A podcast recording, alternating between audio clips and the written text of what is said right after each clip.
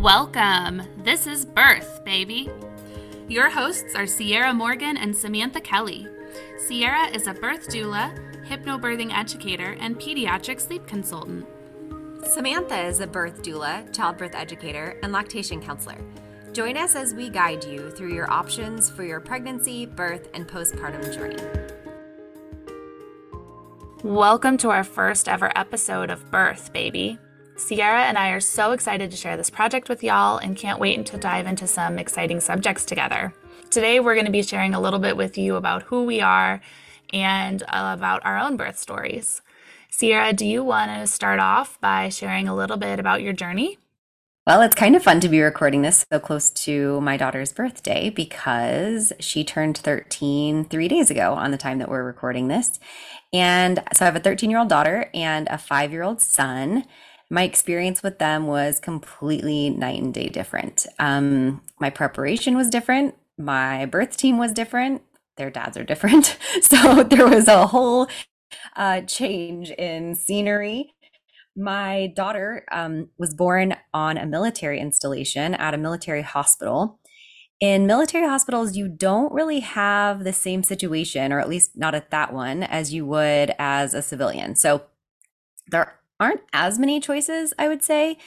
Uh, it's kind of just assumed that you will have a hospital birth with a midwife as long as you are low risk. So, my entire pregnancy, I saw midwives. I never once saw an OB. And it just so happened when I went into labor, it was the lady that I was really, really, really hoping would be at my birth because she was the midwife that I saw for the majority of my pregnancy. So, um, when I got pregnant, I was 23 three, if I'm doing my math right. And I had her at 24. So, not to say anything about when people are young, but some people, when they're that young, don't necessarily know as much about birth. And I do feel like younger people in the world in general are kind of assumed to not know as much. And so we I don't even think we're given as many choices. I don't think that they explain things as much to us. It's just assumed that we're naive and not going to really ask questions. And we're just going to pay attention to what the medical providers around us are telling us to do and just kind of trust it blindly. And I kind of was that person. Um, so during my pregnancy with her, I knew that I wanted to take some sort of childbirth education, but I didn't know what really. I had an aunt at the time. She's technically my aunt, it's my youngest uncle's wife. And she had a daughter three months before I had my daughter, which her name is Aspen. Um, she took hypnobirthing classes, and I didn't really know much about that. I thought that was kind of a weird. Um, I was like a skeptic, really. I just thought that that was kind of silly to take hypnobirthing classes. I'm the kind of person who can't take yoga because I just sit and make a grocery list the whole time. So, uh, hypno anything I didn't think would work for me.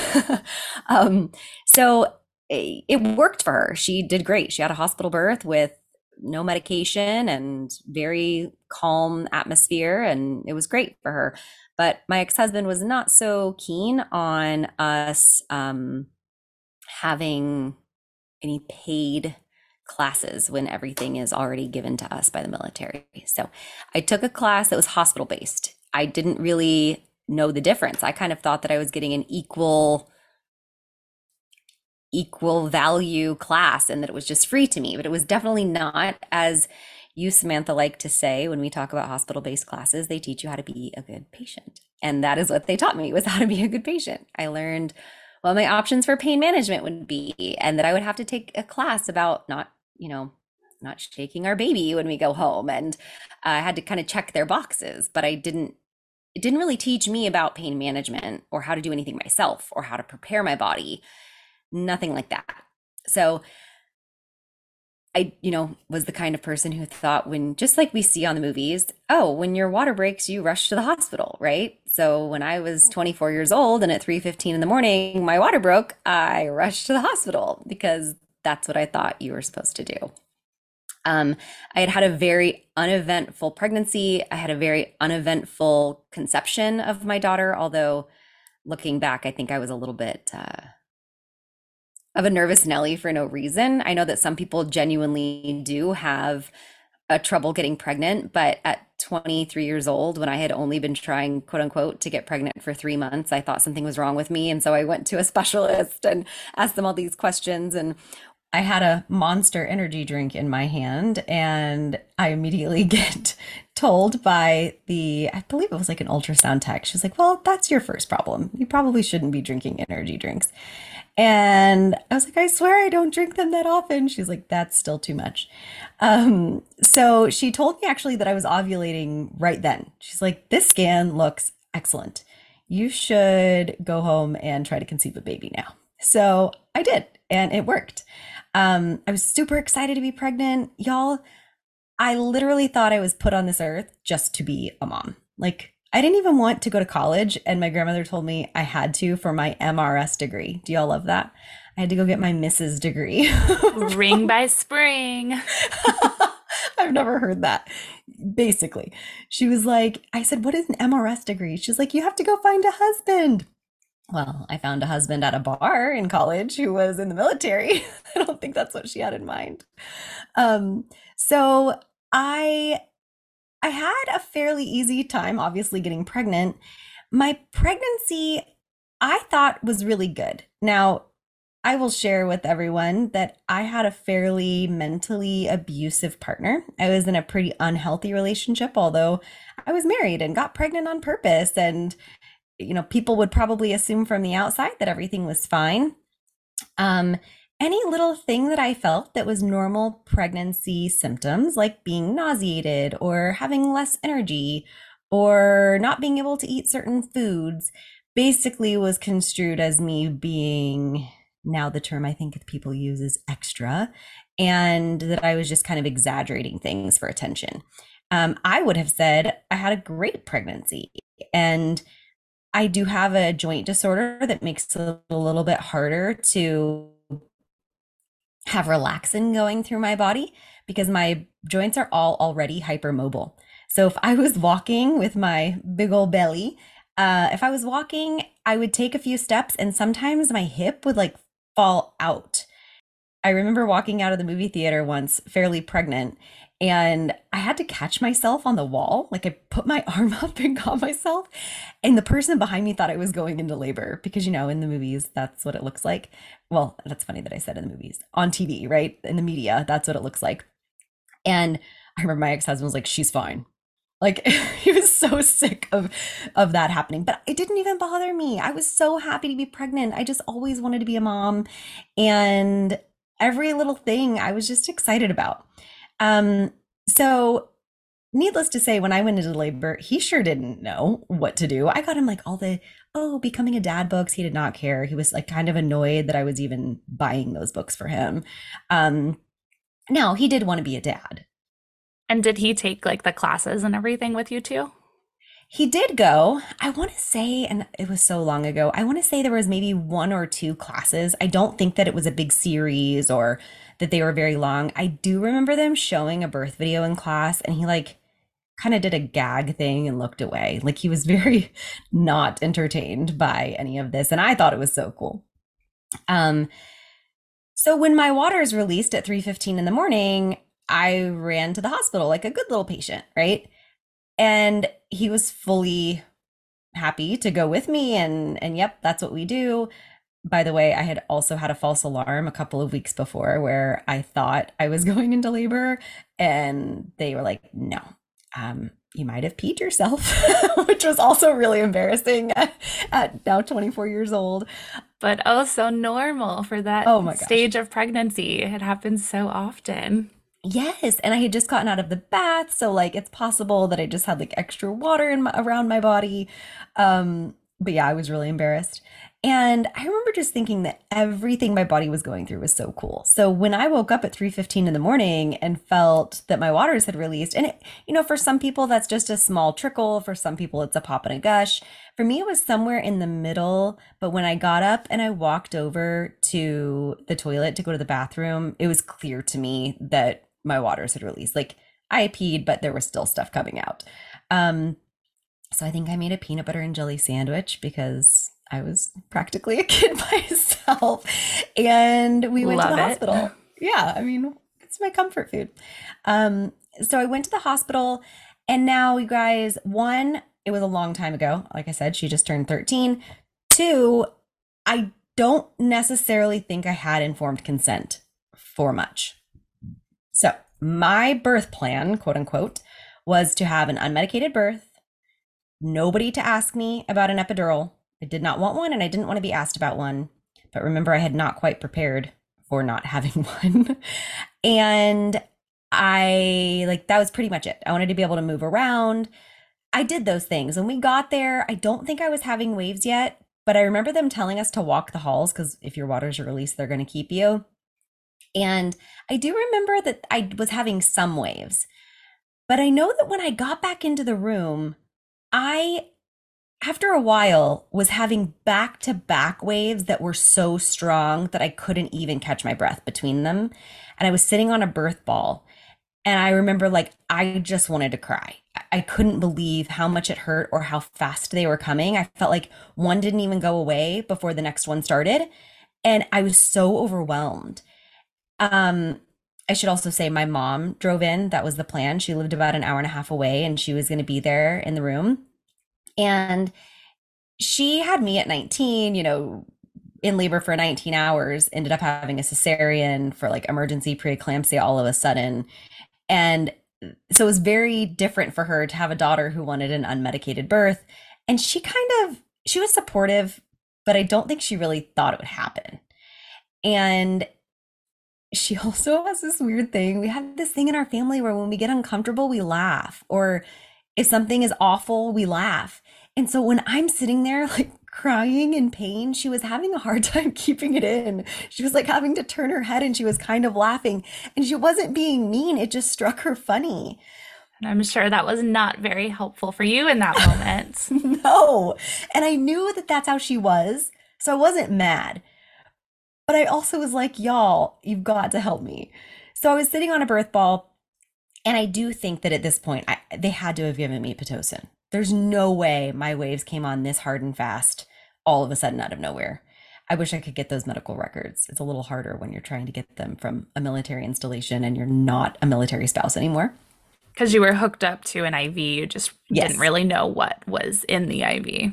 Right. And that's yeah. one of the things now I look back on and I'm like, man, we don't really need that IV connected to us all the time. We could just drink our own, you know, fluids. So um, I think just not having that attached would have taken away that question for me as to whether or not I I had that.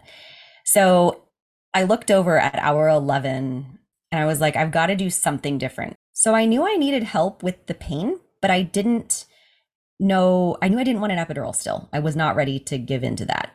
So they offered me IV pain meds, but again, not really informed consent. I did not know that that passed the placenta, like through the placenta, that that was going to potentially affect my baby.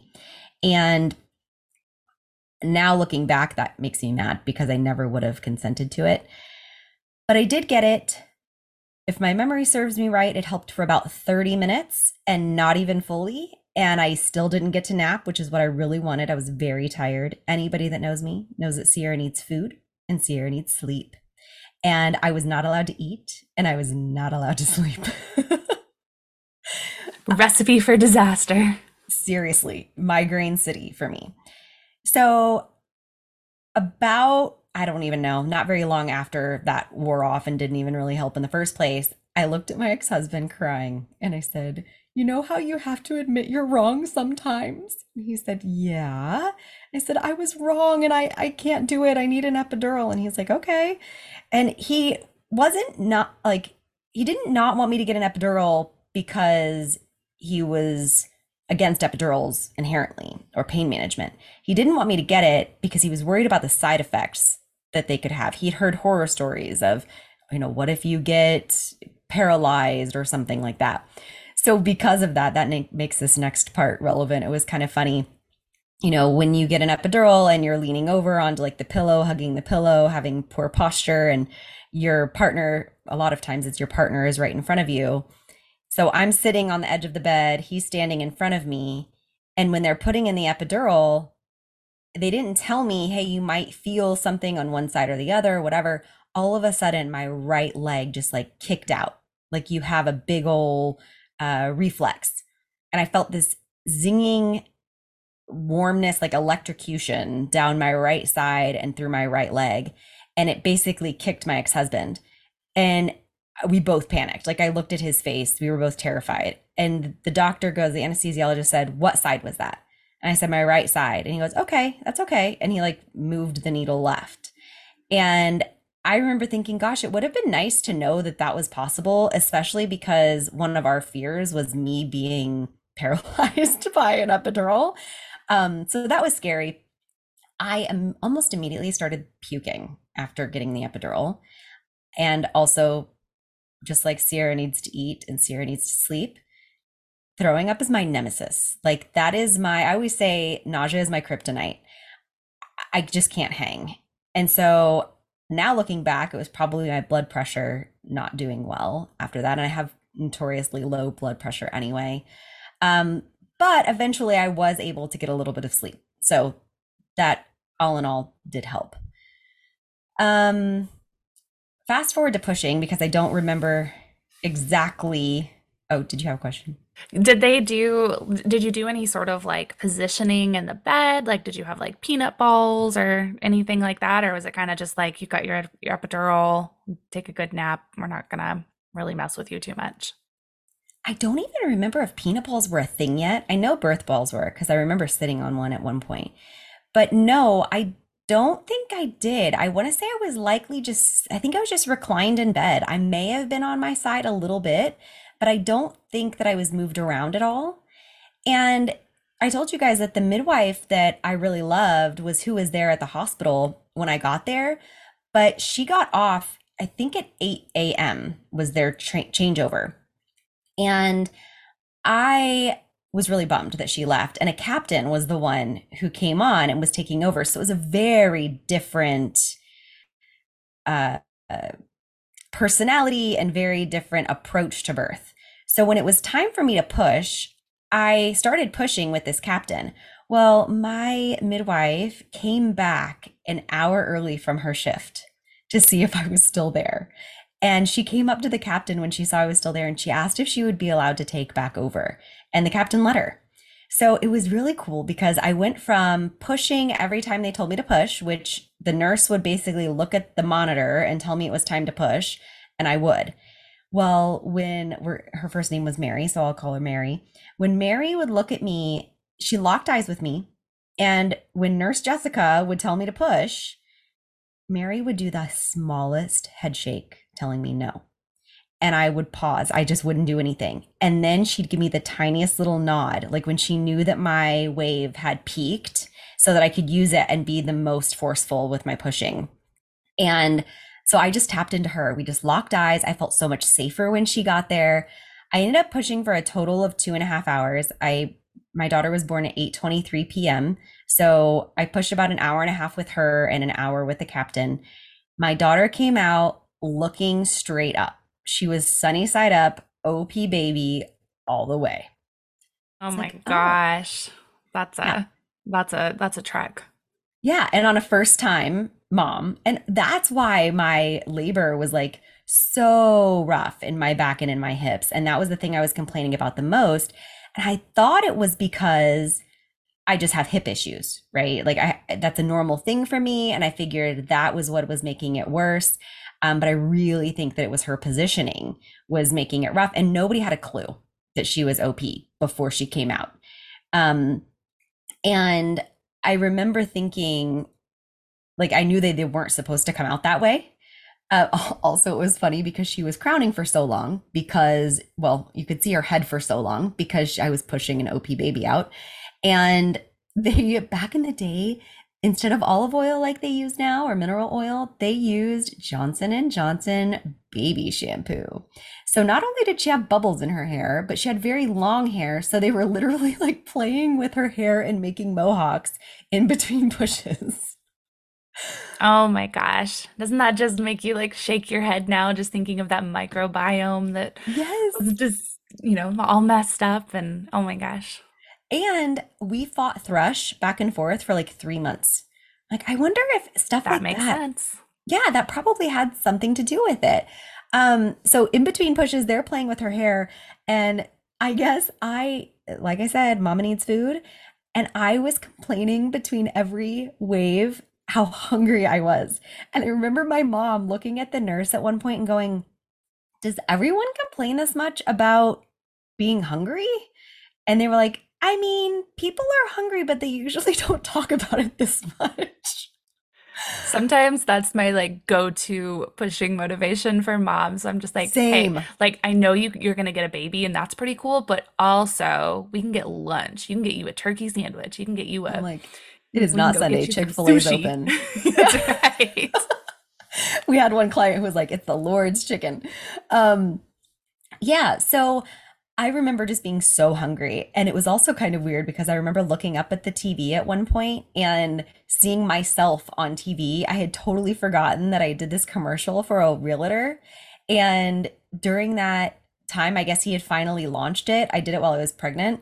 And I just thought it was so funny. I didn't even know it had pushed out onto the TV. And all of a sudden I look up and in between Disney movies that were on the TV in the room, which why was the TV even on? My commercial with me on on the screen was on. So that was kind of funny. Um, just You were in a memories. commercial? I was. I was. He was such a great realtor and we loved him and he was trying to like build up his name. And and so he asked if I would do one and he was like, "Oh, you know, pregnant people are disarming." And so he used That's me and I didn't mind. Yeah, it was fun. I had a good time with it. I think our dog was in it and um so yeah. And so yeah, she was born 8:23 p.m. I remember breastfeeding was fairly easy for me. Thank goodness. I had been a nanny for a long time and I remember learning a lot from the struggles that the nanny that I worked for had. She had three kids when I started and then she had numbers 4 and 5 while I was there. They were twins and I was there with them all the time. I helped her nurse tandemly her twins. I saw lactation consultants come in and then she was pregnant with number 6 while I was pregnant with my daughter. So I saw a ton of experience and it just worked for us. We were so blessed with that. Um, but I do remember being so annoyed that they wouldn't let me go home after, like, I wanted to go home the next afternoon. And they're like, you have to be here for over 24 hours and we can't let you out at 8:30 at night. I was like, I, I, I felt like they were doing it just because I was like a young mom. And that was annoying to me. I'm like, I've taken care of newborn twins the day they got home from the hospital 12 hours a day. Like, I know what I'm doing. Can is there a test you can give me? Like, I want out of here. Uh, but they did. They kept me. And yeah, I, I don't think I missed anything on her story. What was postpartum like with with you? I know you said you passed uh, thrush back and forth quite a bit. Was there anything else going on in the postpartum? You know, I felt a little bit isolated, I think. I didn't have my family was about an hour and a half away. Um I my mom was super supportive. She would have helped me as much as I wanted, but I don't think I necessarily asked for much help. And because I had been a nanny, I just kind of went through the motions, but I don't think I allowed my I went through the motions with the baby, not with being a postpartum mom. And so that was the part that I wasn't prepared for was the emotions, the relationship changes. Um sorry to say, but if you don't have a very loving and supportive partner prenatally, you're probably not going to have one postpartum either. And looking back, now that I'm I actually didn't even realize it until I was a birth worker, I had postpartum depression and anxiety for sure. Um, I don't know if I would have with a different partner, but I definitely felt like I was the only one that could do most things. I wasn't able to have help any help diaper changing. He wouldn't do that. Um, he told me we didn't even need a trash can in the house. We should just be bringing the dirty diapers out to the trash can each time because why would we keep them in the house? And I'm like, we're going to have a million a day. Like little things like that were an issue. And so I always felt like in kind of a fight or flight, like I was having to argue for what I needed postpartum. And I felt like I definitely came last. I just wanted to make sure my baby was okay. Um, we had a dog that was a lot of work at that point too, and I was really worried about her accidentally hurting the baby because she would get like zoomies and run around, and she was a heavy dog. And I just always felt like I was tr- trying to protect my space and also trying to protect my heart from emotional abuse, I would say. Um, but I also don't think it was so like looking back on it, I don't have sad memories of it. Like I cuddled with my baby, I loved her. We had a great nursing relationship. My ex husband deployed when she was five months old. So that kind of gave her and I some time to just be by ourselves and be a little less stressed. And I was able to go visit my parents. Like they, you know, they lived an hour and a half away. I would go stay with them for days at a time, which was really nice. I ended up finding a dog trainer that would take my dog while my ex husband was deployed. So I wasn't having to worry about that piece of it while she was trying to learn to crawl on the floor. Um, and ultimately, I mean, I, I nursed her until she was like 13 months old or something like that. Everything went really, really well. Um, I feel like after he left, I just got less stressed because even though I was more like a single mom now, I kind of was before, but was also having to explain every little thing I was doing and why, rather than just being able to go with my instincts of of helping her and taking care of myself. Yeah. Yeah. Just really highlights just the importance of partner support and having a, you know, supportive partner who understands kind of what their role is going to be in the postpartum period because it's it's such a huge uh, it's such a huge transition for for couples and for especially for moms um, and sometimes just having that person that you, you know at least can be empathetic if not you know straight up sympathetic and helpful. Yeah. Yeah and it is weird because from afar i had a lot of loving people that would you know check on me and but i really was one of my first friends to have a baby.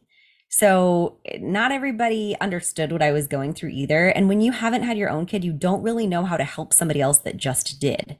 So it wasn't that they didn't want to help they totally did they wanted to come and visit and hold her and but i just kind of needed somebody to hold me a little bit i think. Um so i got a divorce when my daughter was almost four and we moved to the austin area and lived near with my parents actually for a little while and i ended up getting married to my current husband who is like could not be more opposite of my first situation he is my best friend, the best dad, the best husband, and the best stepdad to our daughter. And so when we got together and we got married, we actually kind of had to decide like, do we want to have a kid? He always wanted a child. I always wanted another child, like forever. Aspen started applying for the role of big sister when she was like two. Uh, you know, as soon as she could talk, she's like, Mom, if you had a baby, I would help change the diapers.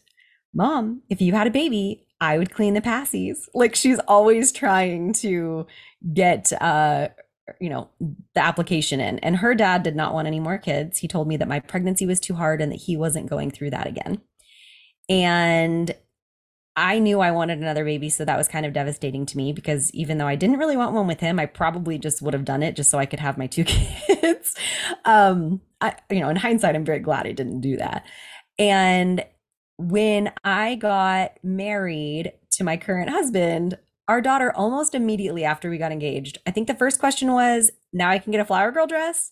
And I think the second question was, can we have a baby now? Um, she was six when we got engaged. Actually, she might have been, yeah, I think she was six when we got engaged. And she was also six when we got married. We had a fairly short engagement. And very, we immediately started quote unquote trying, just not not trying. Um, we decided though, we're like, man, if we didn't have a kid, we would be, you know, empty nesters like before we're 40 or like right around 40. That would be pretty crazy. Um, but we decided let's try and we're not going to try super hard. And if it's too hard, we're not going to do anything to help it. But if it's meant to be, it will be. And our daughter also was like, we're having a baby. So I got pregnant. We announced to our very, very close family, I think it was February 23rd, because I think it was my mom's birthday that we announced.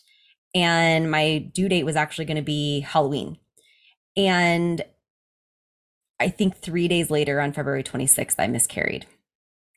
And we gave our daughter a t shirt that said, I'm going to be a big sister, finally, on the bottom and this sweet little girl, like trigger warning for miscarriage, y'all. Um, she came back after we told her that the baby had passed. She came back and she handed me her shirt back. And she said, I want you to give me my shirt back when you have a healthy baby in your tummy and you have a picture of it. Because she. So sweet and also so melodramatic.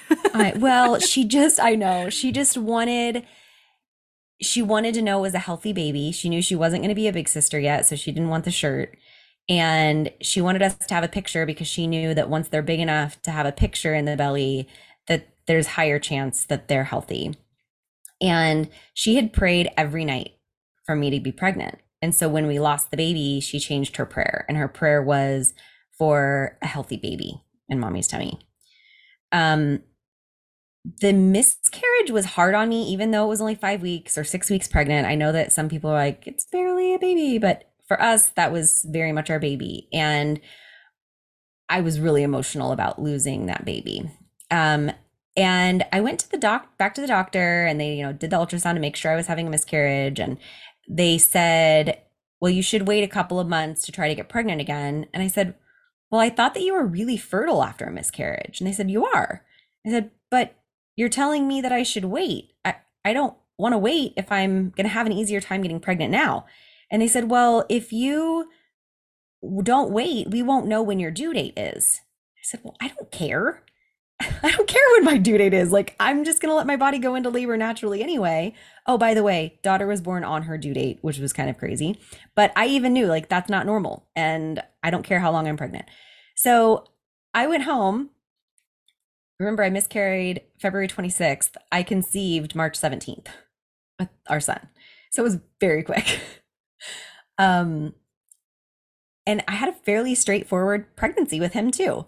I did realize within the first few weeks of being pregnant that I had prolapse that was undiagnosed from my first pregnancy because I was having symptoms of pelvic floor prolapse that kind of remedied themselves after the 12 week mark, like when the baby starts to kind of come up over the pelvic bone. Uh, but was they were very clearly there right after I had him again. What what were those symptoms? What was that like? So I had this is kind of like for y'all that are uh, if you don't like medical stuff or if it's going to gross you out, maybe fast forward 30 seconds. I don't know. I, but I'm very open about it because people need to know that that is a thing that happens. At one point during those first, I don't know, maybe first five weeks of pregnancy, I had, I would need to pee, but I would start peeing and then it would stop and I wouldn't be able to pee. And my cervix was prolapsed to the point where it was like kinking my urethra and making it so I couldn't pee. So I would have to push my cervix back up to unkink my urethra. And the doctor was like, You're not feeling your cervix. I was like, Yes, I am. I can see my cervix. She goes, I don't think so. Come on in. And so I come in and I'm lying down, and she's like, There's no way you can see your cervix. And I was like, Let me stand up. And she goes, What does it look like? And I said, I don't know, like a shiny mini donut. I don't know. and she goes, oh my God, you are seeing your cervix. I was like, I told you. But when I'm lying down, gravity is working the opposite way. So, of course, you're not seeing it bulge the way that I am when I'm standing up.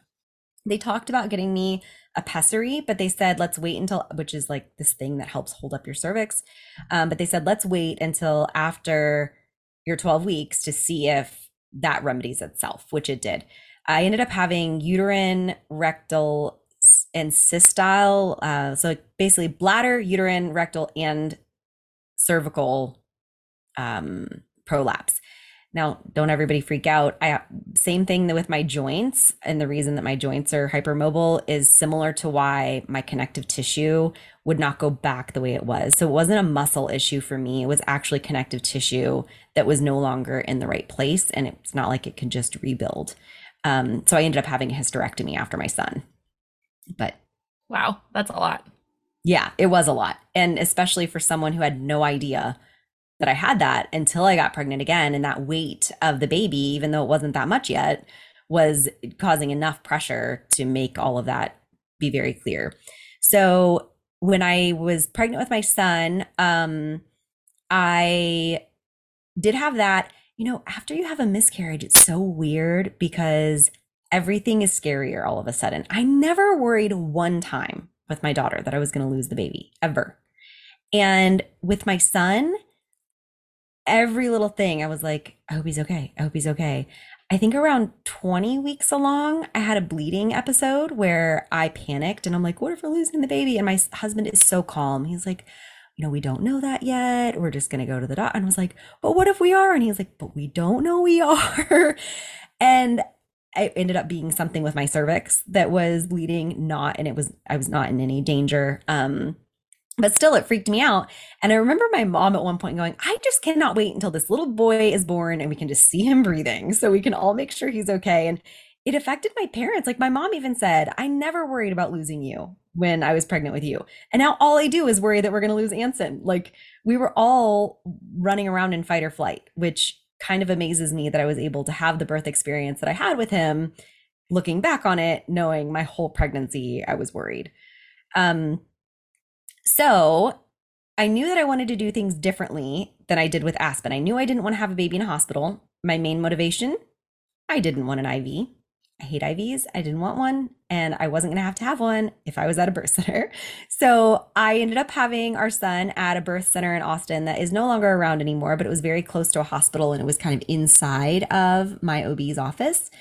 And when my husband heard I didn't want to have a hospital birth, he goes, Well, then what are you going to do differently? Because we're obviously we've got a plan for that. And I said, well, that same technical aunt that had had the first baby that with hypnobirthing had now had two other children that way one accidentally at home on her couch because her husband didn't realize how far advanced she was in labor and kept packing bags she's like we've got to go uh, so they had a baby at home by accident so I was like, you know, there must be something to this. Even though I was a big old skeptic, something has to be, you know, changed uh, uh, in my brain because this is clearly possible.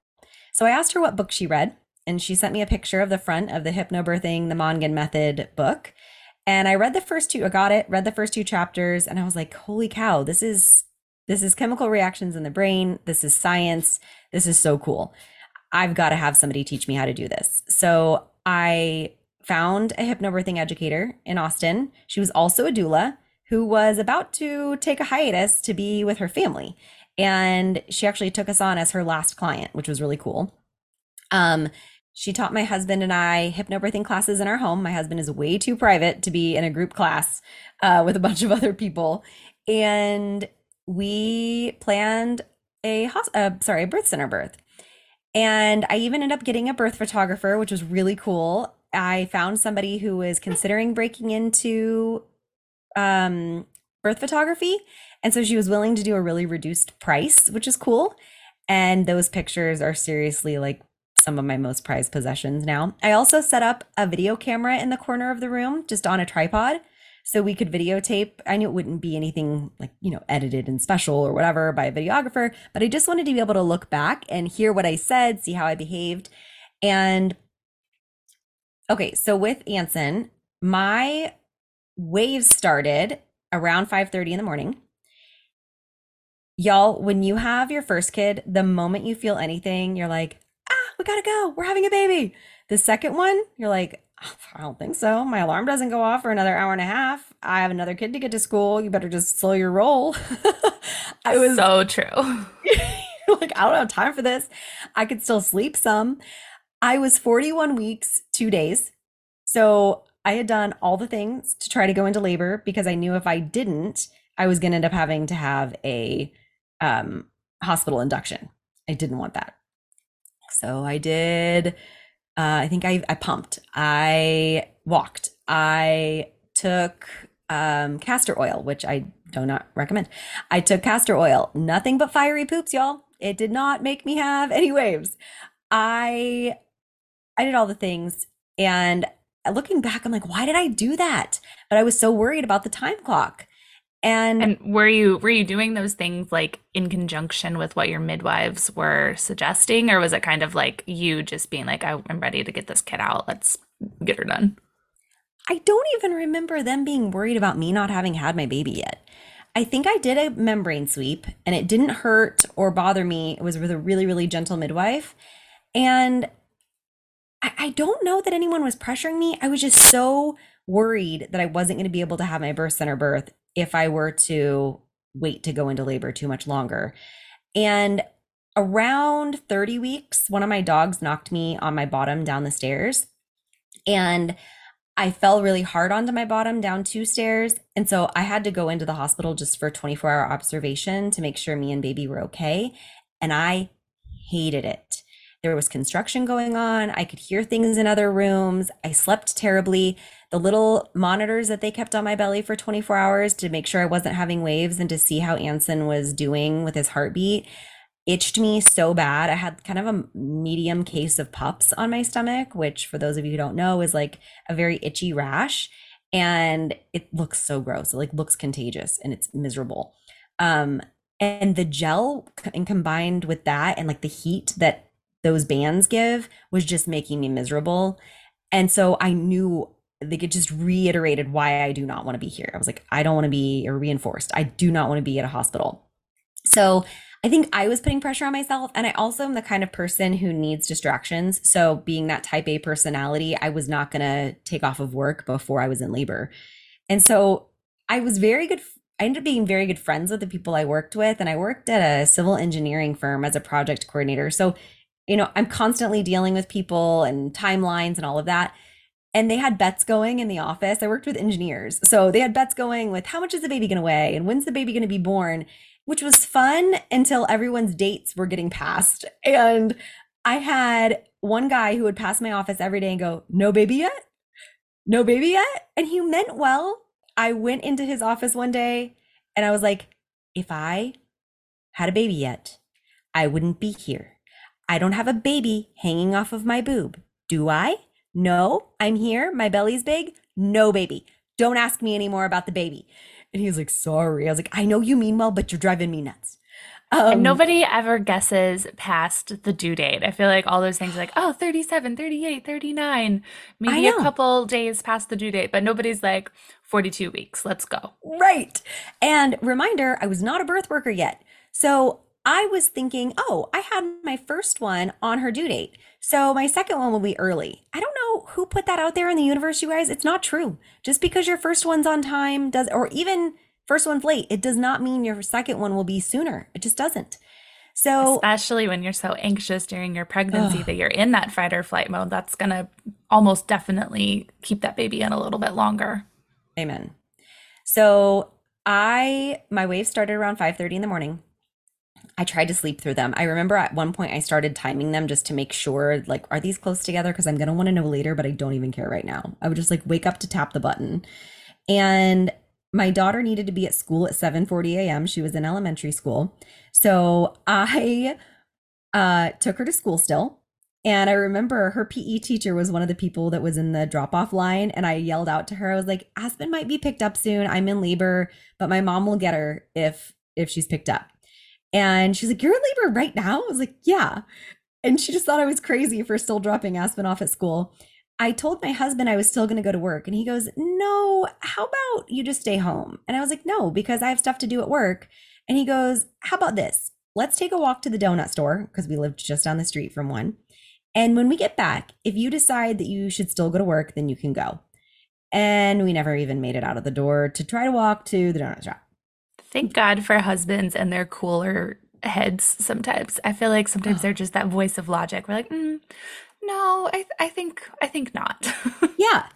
And I, okay, so when I always tell people in my birth classes that, you know, I can give you as much detail as you want on what could happen, but it still could be completely different because I would be lying down and I would just have, I don't know, maybe eight minutes apart, seven to eight minutes apart. But the moment I stood up, if I even stood up and tried to walk, immediately a wave.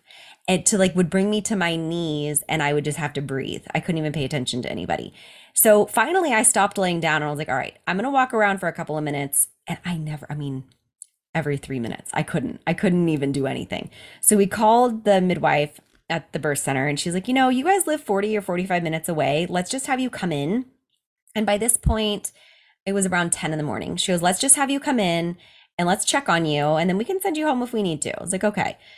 So we get in the car. We got to the birth center at 11:15.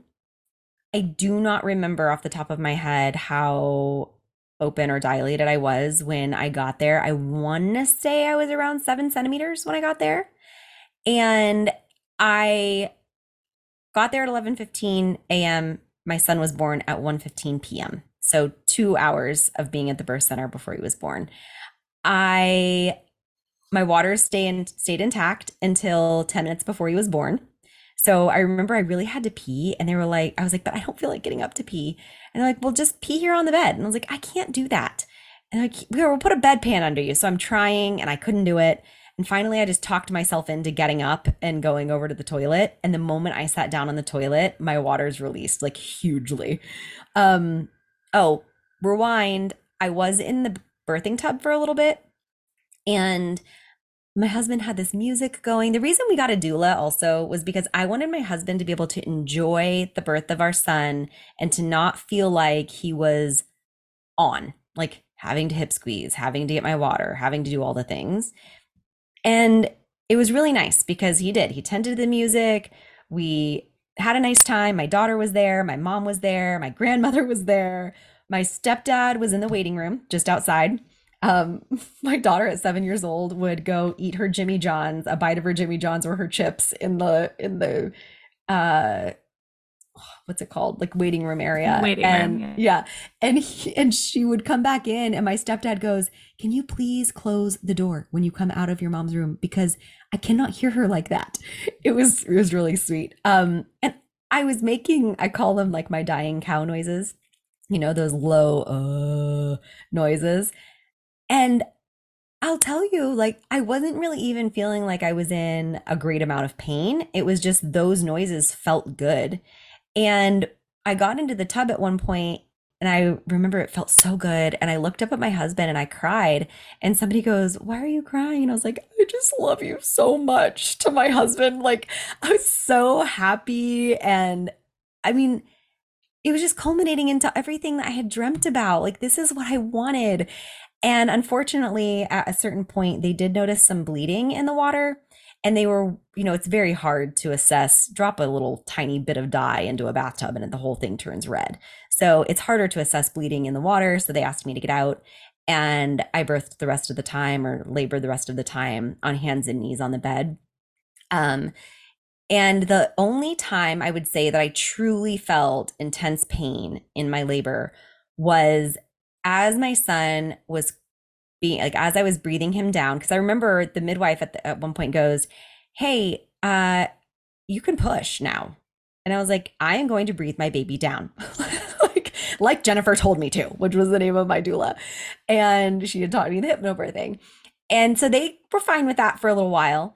But then she goes, Okay, I can't hear your baby and I need you to push him out now because he was so low that she couldn't keep, she couldn't find his heart tones. And so then I kind of, you know, you go into that fight or flight and you panic. And I bear down as hard as I could. I remember yelling that I needed more oil or I was going to tear. And I remember my husband saying, honey, you have all the oil. like they had used so much oil on me. And I actually didn't tear, um, but I just thought I would. And the Good moment for you. yeah, I'm kind of surprised. I did have um, a labial tear with my daughter, with my daughter, but it was very minimal, and they actually missed it. I had to go back two days later because it was hurting. Um, so when I gave birth to him, he peed so quickly after coming out, and there's a picture of my husband putting up a pillow to block his stream of pee. And then I was so excited for my husband that he was having his first baby that I tried to hand my baby over to him, like so that he could hold him. And everyone's like, he's still attached. Like fresh out of the womb. And you're like, Here you go. You're up. I've done it for nine months. Your turn. Um, I was really surprised by how much he was crying because my daughter didn't cry until they took her away from me to weigh her. And my son, who was born with all these hypnobirthing techniques, was the biggest crybaby ever. And so I just didn't anticipate it. Uh, with my son, I significantly hemorrhaged. I was at the birth center, significantly hemorrhaged. Um, at one point, my mom asked my doula if that was my placenta, and she said, no, that was a blood clot. She already passed her placenta. So that was concerning. I remember getting really afraid at one point, and I was like looking at my doula, holding her hand, looking up at her, going, Do they need to transfer me? Just transfer me. It's okay. I can go. Like, I don't need to stay here because I was really afraid. Um, my midwife was really heavily pushing on my stomach. I remember pull, trying to pull her harm, arms off of me because she was doing the quote unquote fundal massage, which bleh, no massage feeling about that. Not fun. No. Not fun fundal. No, yeah, exactly. And she gave me a shot in my leg of Pitocin to help with the bleeding. And that needle, I remember going, when is it going to be out? And they were like, it is out. Um, they had to give me Cytotec rectally to try to help stop the bleeding because it works at a different way and pace than Pitocin. And I was so, so cold. I remember they wrapped a heating blanket around my head and I was covered up in you know tons of blankets, and my husband was holding our son and cuddling with our daughter, and um, really doing such a good job of keeping everything peaceful there. I remember my mom was really worried, and my husband just never was worried. He's just cool as a cucumber, never freaked out about anything. I asked him later, "Were you afraid?" And he goes, "No." I said, "What if something happened to me?" He goes, "Well." what would good would it do? Like we were in the right place with the people that had you in their hands. Like they knew what they were doing. And he just had such uh belief in the process. And I didn't ever have to transfer. I think if I had been in a hospital, I may have had a transfusion. Uh, it was pretty significant. I don't know my numbers like for my blood loss, but I it did take me a couple of weeks to be able to walk, you know, more than just the couch to the table without losing my breath. Um, and looking back on it, it's just funny because, you know, I had him at 115. They sent us home around 10 p.m. I, they usually only keep you about six hours, but they had to make sure my blood pressure came back up from losing so much blood. And it was funny because we got home like by 11 o'clock that night and whatever. Well, fast forward real quick to when I'm a doula and I went and I checked on somebody in the hospital like a day after they had their baby because they lived really far and they're like, you can just do our postpartum in the hospital. So I just came in, I checked on them. And when I said I was going to the hospital, he goes, why? What, what happened? And I was like, nothing. They just haven't been released yet. And he goes, why? Why are they still there? And I said, well, honey, because at a hospital you stay a couple of days. And he goes, oh, that sucks. Think people are surprised by that sometimes. I, I have yeah. that I've had that question a couple of times. We're like, how long like we get to go home tonight, right? I'm like, uh no friend, you are you're here for a day or two. Yeah. And it's funny too, they're the opposite where people are like, wait, the birth center sends you home right away. I kind of want to stay, you know? So yeah, that's all he ever knew about birth was just this really amazing, beautiful experience we had with our son being born. And so he just didn't even know there was any different. Um, and postpartum was great. I had i nursed him. Um we had a pretty good time with nursing. I did have a little bit more of supply issues. I had some like issues with having to change my diet. I went are you ready for all the things? I went dairy soy peanut tree nut and gluten free i was already gluten free but all those other things just because i was like something's wrong with my baby. Like he's fussy. He ended up with reflux. Um I was worried that my milk was making him bothered, which now I probably would not do the same thing. And I had to pump because I had to go back to work. I never had to go back to work with my daughter, but I did go back with my son. And yeah, so it was it was a little bit different of a postpartum, but I had yeah, so much help. Yeah.